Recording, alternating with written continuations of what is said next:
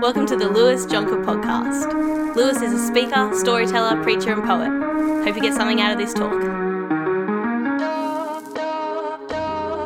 I wanted to give a quick intro to this sermon before you take a listen. Firstly, to say if you're from New South Wales, this is going to trigger you. Uh, this sermon is all about the NRL and the state of origin and uh, about Queensland winning, so be prepared for that. Secondly, I'm not an expert on rugby league and I made a big mistake. I keep saying field goal throughout this sermon, and what I actually mean is conversion, like the, the conversion kick. So I apologize for using the wrong terminology. I am new to this.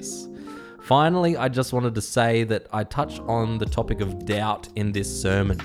And I'm specifically referring to doubt when asking for wisdom.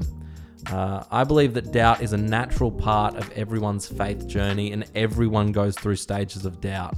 God has a lot of grace for this and forgiveness for this, and in fact, I don't think there's any punishment from God for doubt. Uh, any consequences of doubt uh, are just natural. Uh, so, when I talk about doubt in this sermon, I want you to know that I'm only talking about it in the context of when you ask for wisdom. Uh, I believe doubt can be a healthy thing to go through as a Christian. This week I had a very holy experience on Wednesday night going to Accor Stadium, partaking in the state of origin.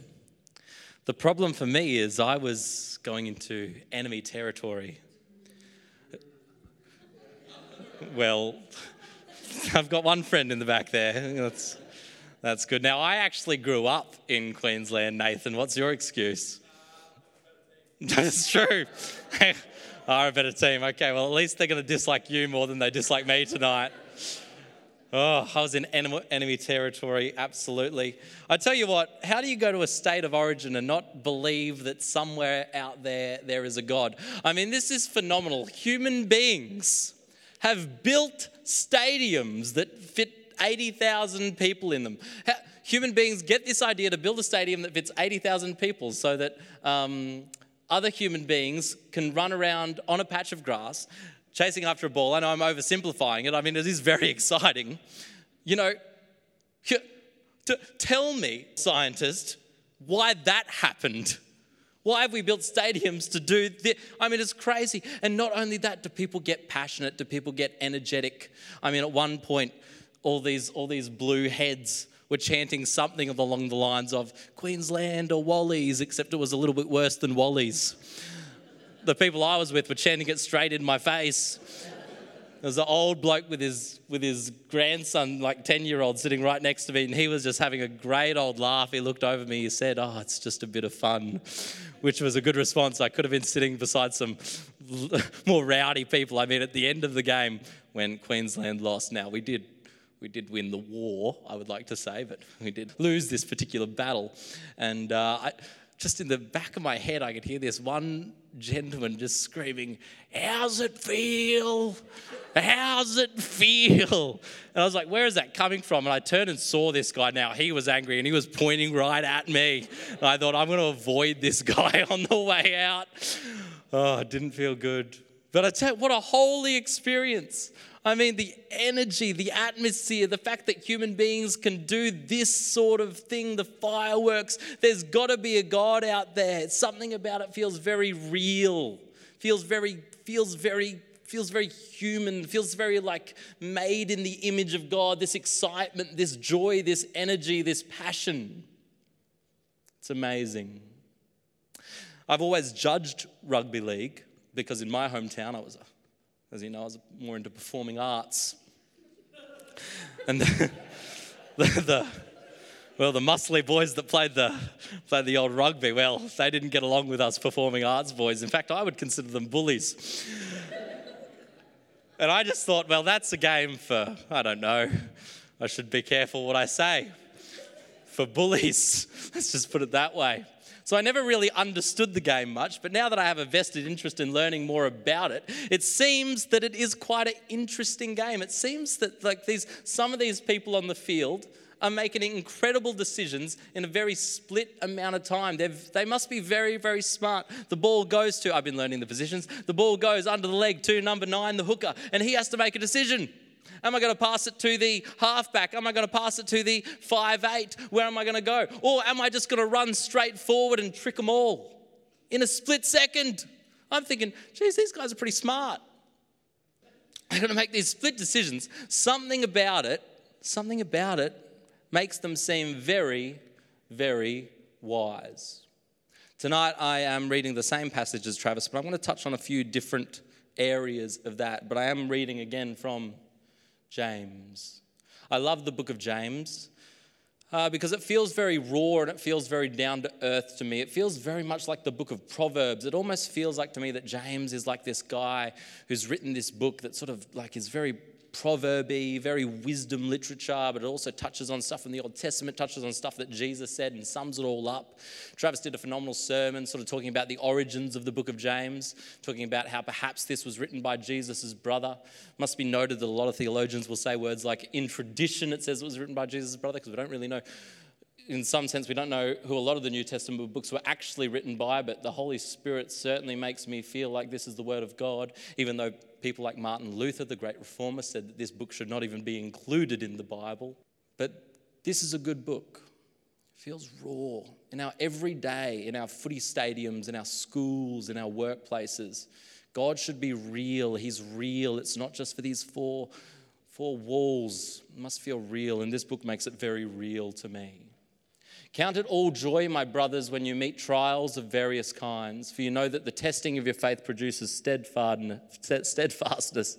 And let steadfastness have its full effect, that you may be perfect and complete, lacking nothing.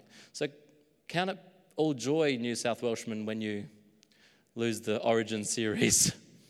For you know that the testing of your faith produces steadfastness. You'll be back next year, don't worry. Give it another crack, lads. It'll be good. If any of you lacks wisdom, let him ask God, who gives generously to all without reproach, and it will be given him. But let him ask in faith with no doubting, for the one who doubts is like a wave of the sea that is driven and tossed by the wind. For that person must not suppose that he will receive anything from the Lord. He is a double minded man, unstable in all his ways. And so tonight, I want to talk about what is wisdom? What is this thing that we should be asking for. Uh, one of the wisest people I think I've seen in rugby league is Jonathan Thurston. Great guy. I was watching interviews of him talking about how he kicks his field goals. It was particularly about how he missed a field goal for a grand final in what 2015 or something. I don't know. He hit the post. And the interviewer said, Have you ever thought back about why you missed it? And then he explained exactly why he missed this particular field goal. It was like, you know, very important. He could have, uh, they did end up going on to win, but he could have won it with this kick and he hit the post and he didn't win the game with that kick. And then he was talking about how he missed it. And he said, Well, he's preparing his ball. And so he's putting his ball down and he's putting it on the tee and he puts it on the tee. And then he was telling the interviewer, oh, I know that when I'm around this side, on the sideline, when I got to kick it from there, I know I got to be between 20 and 30 meters back, and I could feel a wind on my back, and so I know the wind meant that I had to put it about 21 meters. So this guy's like thinking when he's preparing the ball. It's like, okay, the wind's on my back, I need to change the way I kick. If, I, if the wind's on my back, I need to put it this distance, and there's no wind, I need to put it this distance. I mean, this is some wisdom right here. And he says that the referee came over to him and said, Oh, it was actually, the try was actually over that way. I need you to move the ball a meter to your, to your right. And so he picks up the ball and moves it to a meter to his right without thinking. But he tells the interviewer, he said, But I forgot because I was in the moment that the further I go to the right, the further I need to bring the ball back. And if I bring the ball back a little bit, if I go further to the right, then it's all going to be good. But he wasn't thinking, he was in the moment. The referee touches him on the shoulder, he just moves it over a meter, and he misses by hitting the post. As if to say, if I remembered that I need to move the ball back an extra meter when I go to my right, it would have not hit the post. Pretty phenomenal. All this stuff is going through their heads when they prepare a kick. Very wise. Very wise. Why do I call this wise? I call this wise because in the Greek, this word wisdom, Sophia, uh, comes from sophos, which means skilled in hands crafts and clever. Particularly when we say Sophia, it's like skill or cleverness in carpentry, music, or other crafts. And this is the first definition.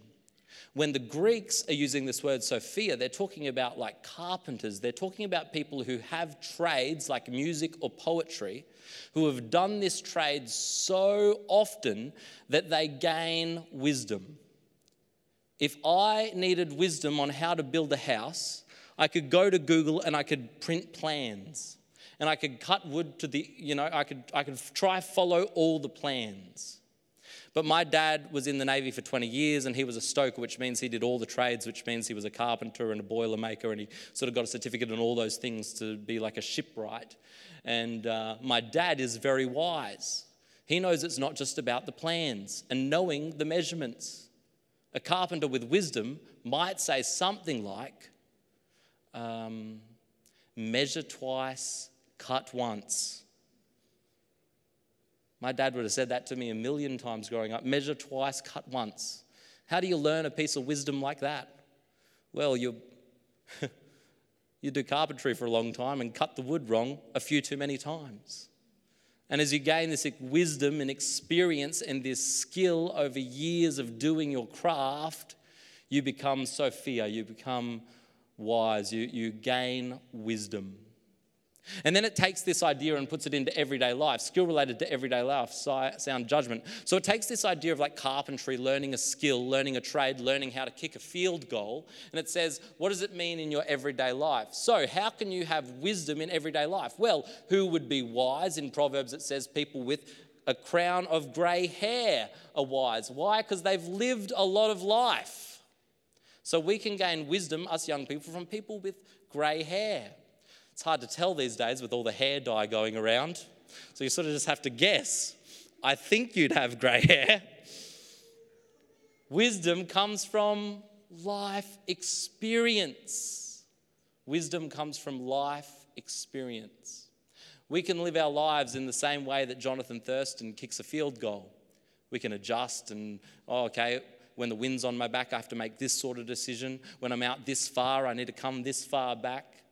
This is how we should live our lives. And this is why we need to ask for wisdom. So, Sophia wisdom is gained through experience. So the question would be how does God give us wisdom? Well, it says in the scripture here if any of you lacks wisdom, let him ask God who gives generously to all without reproach, and it will be given him. How can you gain wisdom from God? You can ask Him. Perhaps God giving wisdom equals God giving experience. Perhaps when we ask God for wisdom, He'll give us opportunities to practice life. What else did I learn from watching The Origin. What else did I learn? But let him ask in faith with no doubting. You can't doubt. This is something I learned about Origin. Looking at Facebook posts. Now, to be fair, most of the people I follow on Facebook are from my hometown in Queensland. And so they'll say things like, New South Wales just don't get origin. Now, I've offended some of you, but I know it's true. New South Wales just don't get it. You're all full of doubts. You want to kick out your coach, you want to kick out your captain. Oh, you're all so full of doubts. But Queensland, we don't doubt. Daly Cherry Evans. Mmm game two. He doesn't doubt. No, he chases down Critter. Critter's got a clear line. He's Critter's running. He's meant to be really fast. Isn't he fastest guy in the NRL? not against Daly Cherry Evans when he's got not got a doubt in his mind. And Critter's running and he's running and he's in game two. It looks like he's going to store. But does Daly Cherry Evans doubt? No. Daly Cherry Evans doesn't. You be quiet over there, Dave. Daly Cherry Evans, he doesn't doubt. And he starts running. He's sprinting. He's, he could have slowed down. He said, no, it's too far. He could have said, no, my legs are hurting. But does he doubt? No, because Queenslanders get origin. We, we understand what it means to win. And he chases him down. Oh, and he threw him to the ground. You can't doubt. You can't doubt.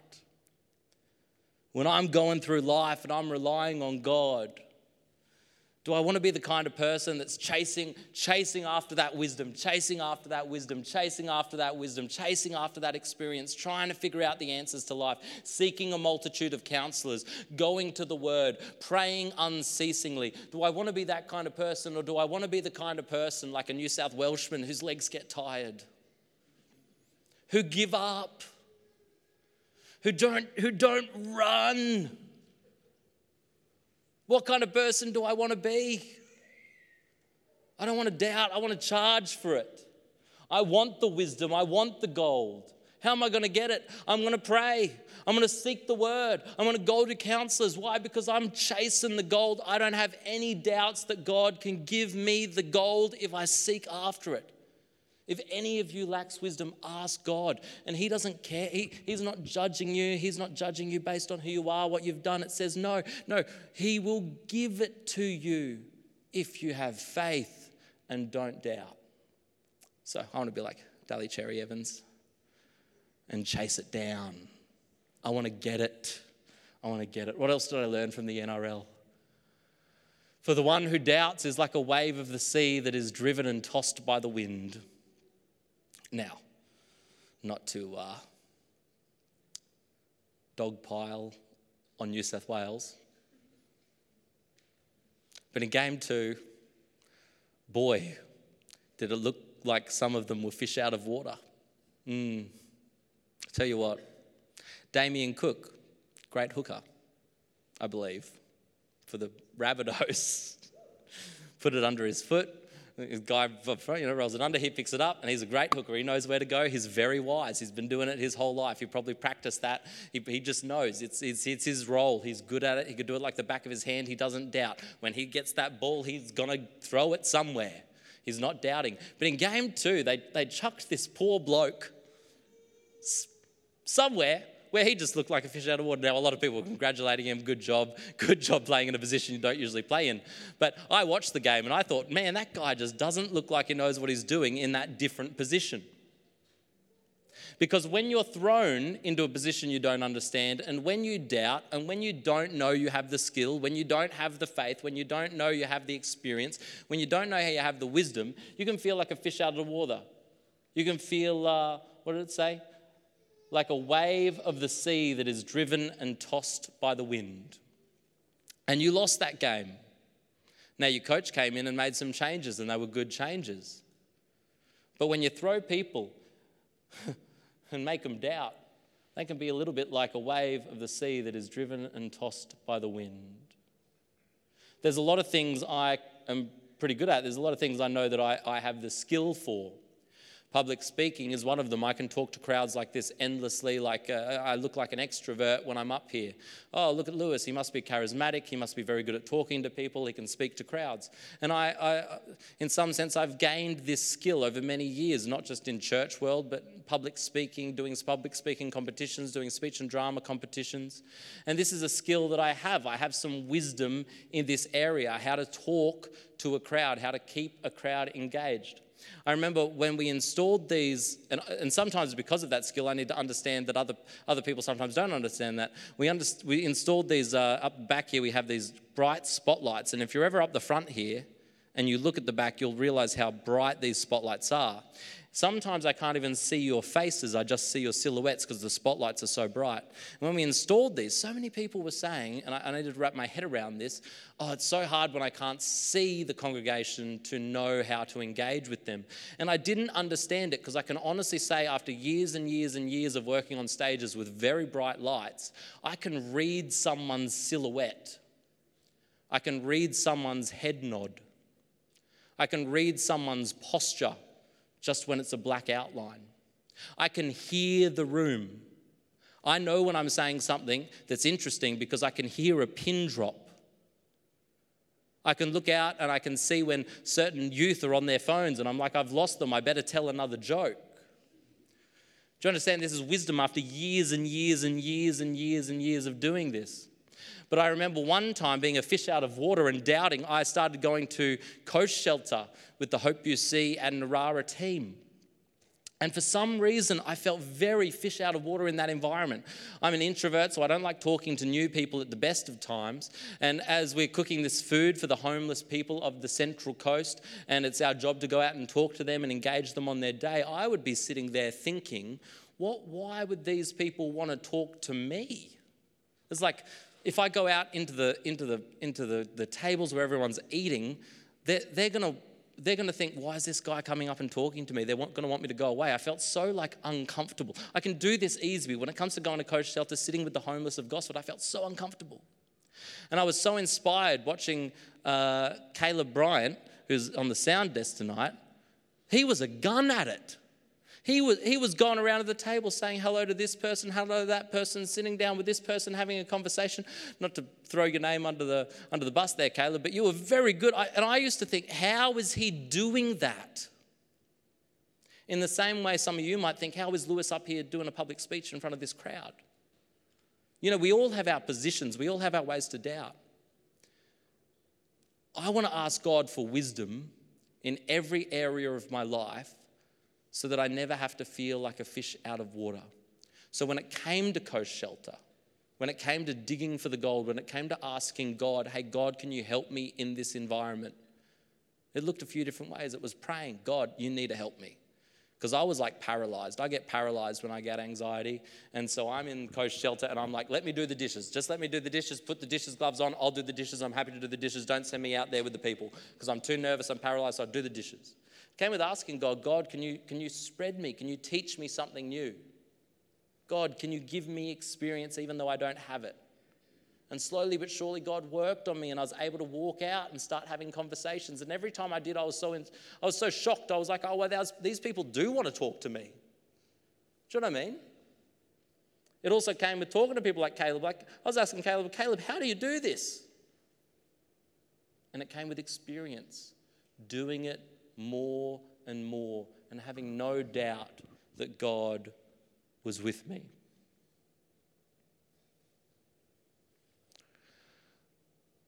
For that person must not suppose that he will receive anything for the Lord. He is a double minded man, unstable in all his ways. This is, these next couple of slides are a bit hard for me because uh, I'm about to show you a photo of a couple of grubs. Unstable, double minded men who should not suppose they'd receive anything from the Lord. it's a bit harsh, actually. I take it back. mm. Grub. Josh Addo-Carr, throwing punches, unstable in all his ways. Straight to the sin bin. Straight to the. Look at him smiling. You ever seen a grub like that? Jeez, look at that grub. Oh, look at that. Look at him hurting poor Reece. Oh. He's a pretty boy. He makes his money with his face. You shouldn't touch him. Oh, what a grub. What a grub. Double minded. What a grub. What a grub. so glad he got kicked out for game three. Then you won. What a grub. What a grub. Mm. I know Panthers are good, but tell you what, they're my least favourite team because of this guy. How dare he stand over the Queensland captain like this? That's offensive to me. Mm, what a grub. I suppose I better not be too double standardish. I guess he's a bit of a grub too, swearing at the ref. When you're not in the right mindset, you know, you've got some players that seem to fly off the handle, and you've got some players that seem to be able to keep it together. And I wonder if there's some part of us that needs to be able to keep it together when we are seeking God for wisdom. We can't doubt and fly off the handle and worry. We need to trust God because there is a field goal. There is a field goal. And uh, I don't know anything about football, truthfully. I'd love to learn more. I watched some Nathan Cleary videos. He said when he's setting up for a field goal, he puts his index finger on the pump hole, he flips the ball upside down, he taps it on the ground three times, tap, tap, tap, and he puts it on the tee. Don't know why he does it. He just said that's what some older, wiser player told him. And he's done it every time he sets up for a field goal. So I could listen to a guy like him and I could put my finger on the pump, I could spin it round, I could tap the ground three times, I could put it on the tee, and I could aim it at the black part in the middle or the mark in the middle to sort of know what I'm trying to do. But I went out to a football field recently. They're very big. And I, when I went to the sideline to see how far that kick would be, I thought, there ain't no way. That's impossible. I, I had much more respect for my old bullies of high school. I tell you what, I don't know how they can possibly even kick that far. It would seem impossible to me. I just don't have the experience. I just don't have the know how. I just, I wouldn't be able to do it. We have field goals in life. There's some things I don't have the experience in. There's some things I don't know how to do. I don't know what it is for you. I wrote a list of some of our field goals. I, I, need wisdom in so many of these areas. I need wisdom in school, university. We, we need wisdom in school, university, friendships, finances, business, social life, mission, relationships, health, ministry, work, family. There's situations in ministry I've never been in but somehow I'm meant to have wisdom without the experience of being through them. There's some situations with my friendship groups I've never been in, but I'm somehow meant to have wisdom to navigate through them. There's some areas of my finances I've never had to experience, I've never experienced or done. They're goals I want to kick, but it's like I've never done it before. I don't have that experience or wisdom. And I said before that perhaps asking God for wisdom and getting wisdom from God equals God giving us experience to learn how to be wise. But what if there is something supernatural? What if we can ask God for wisdom? And what if the God of the universe can give you the answer to your questions and help you make decisions as if you have the skill and experience already. Does that make sense what I'm saying? What if it was possible that the thing you're facing, the field goal that is out of reach, what if God can give you the wisdom and the skill to kick that field goal, even if you've never kicked one before in your life. That would have to be supernatural. But God says He can give you that wisdom if you ask and you have faith and you don't doubt. And if you doubt, you'll be tossed like you'll be you'll be tossed left and right. You'll be stuffing up your friendships, stuffing up your ministry, stuffing up your family, stuffing up your mission, stuffing up your social life, stuffing up your schools. But, but what if you just ha- what if you just had to have faith that God could help you in those areas? I believe He can because I believe God's real.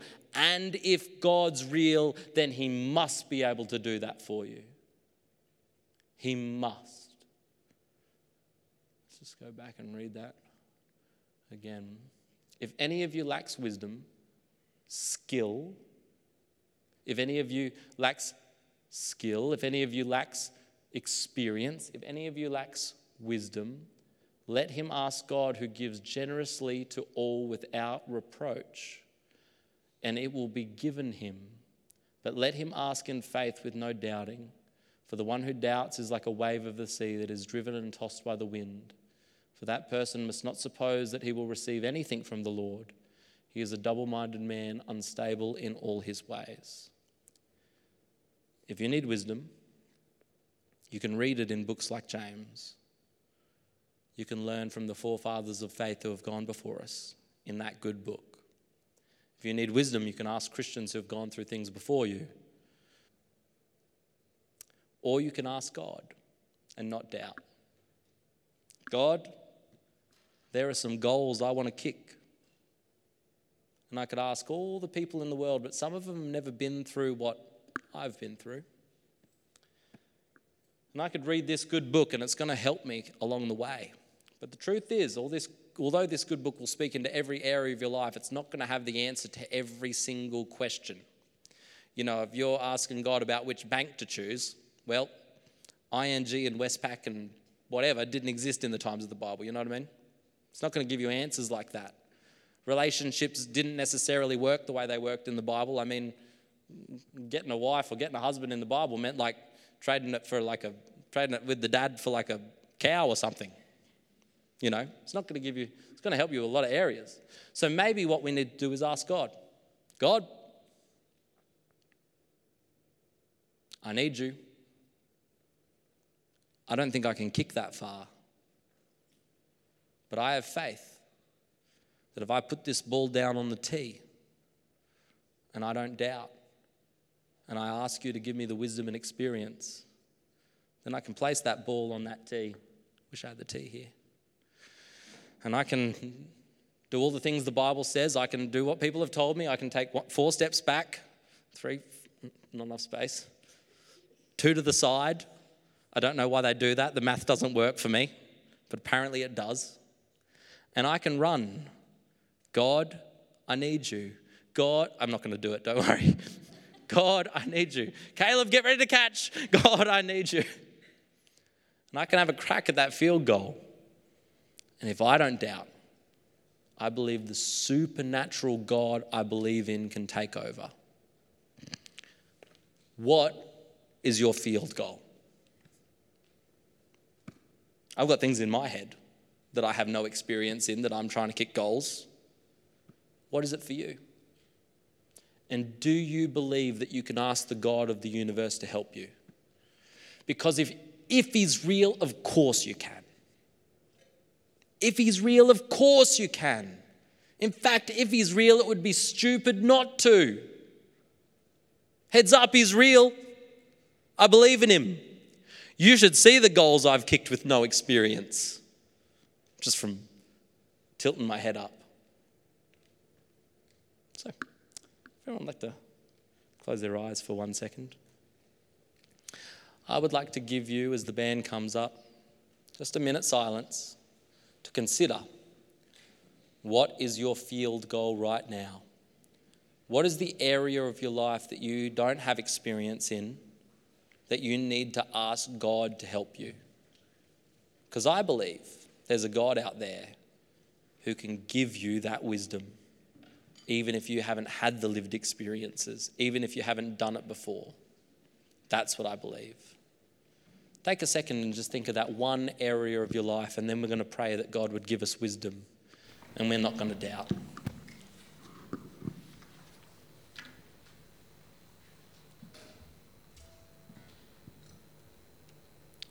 God, we bring before you the areas of our lives that we need help.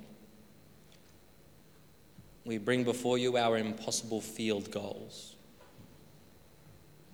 We bring before you our relationships, our finances, our ministry, our, our vocations, our studies, all the impossible things. God, we believe in faith and we choose not to doubt that you can speak to us supernatural wisdom, perhaps from your word, perhaps from the wise people around us, but mostly, God, straight from you. God, would you give us wisdom to kick those goals? In Jesus' mighty name, amen.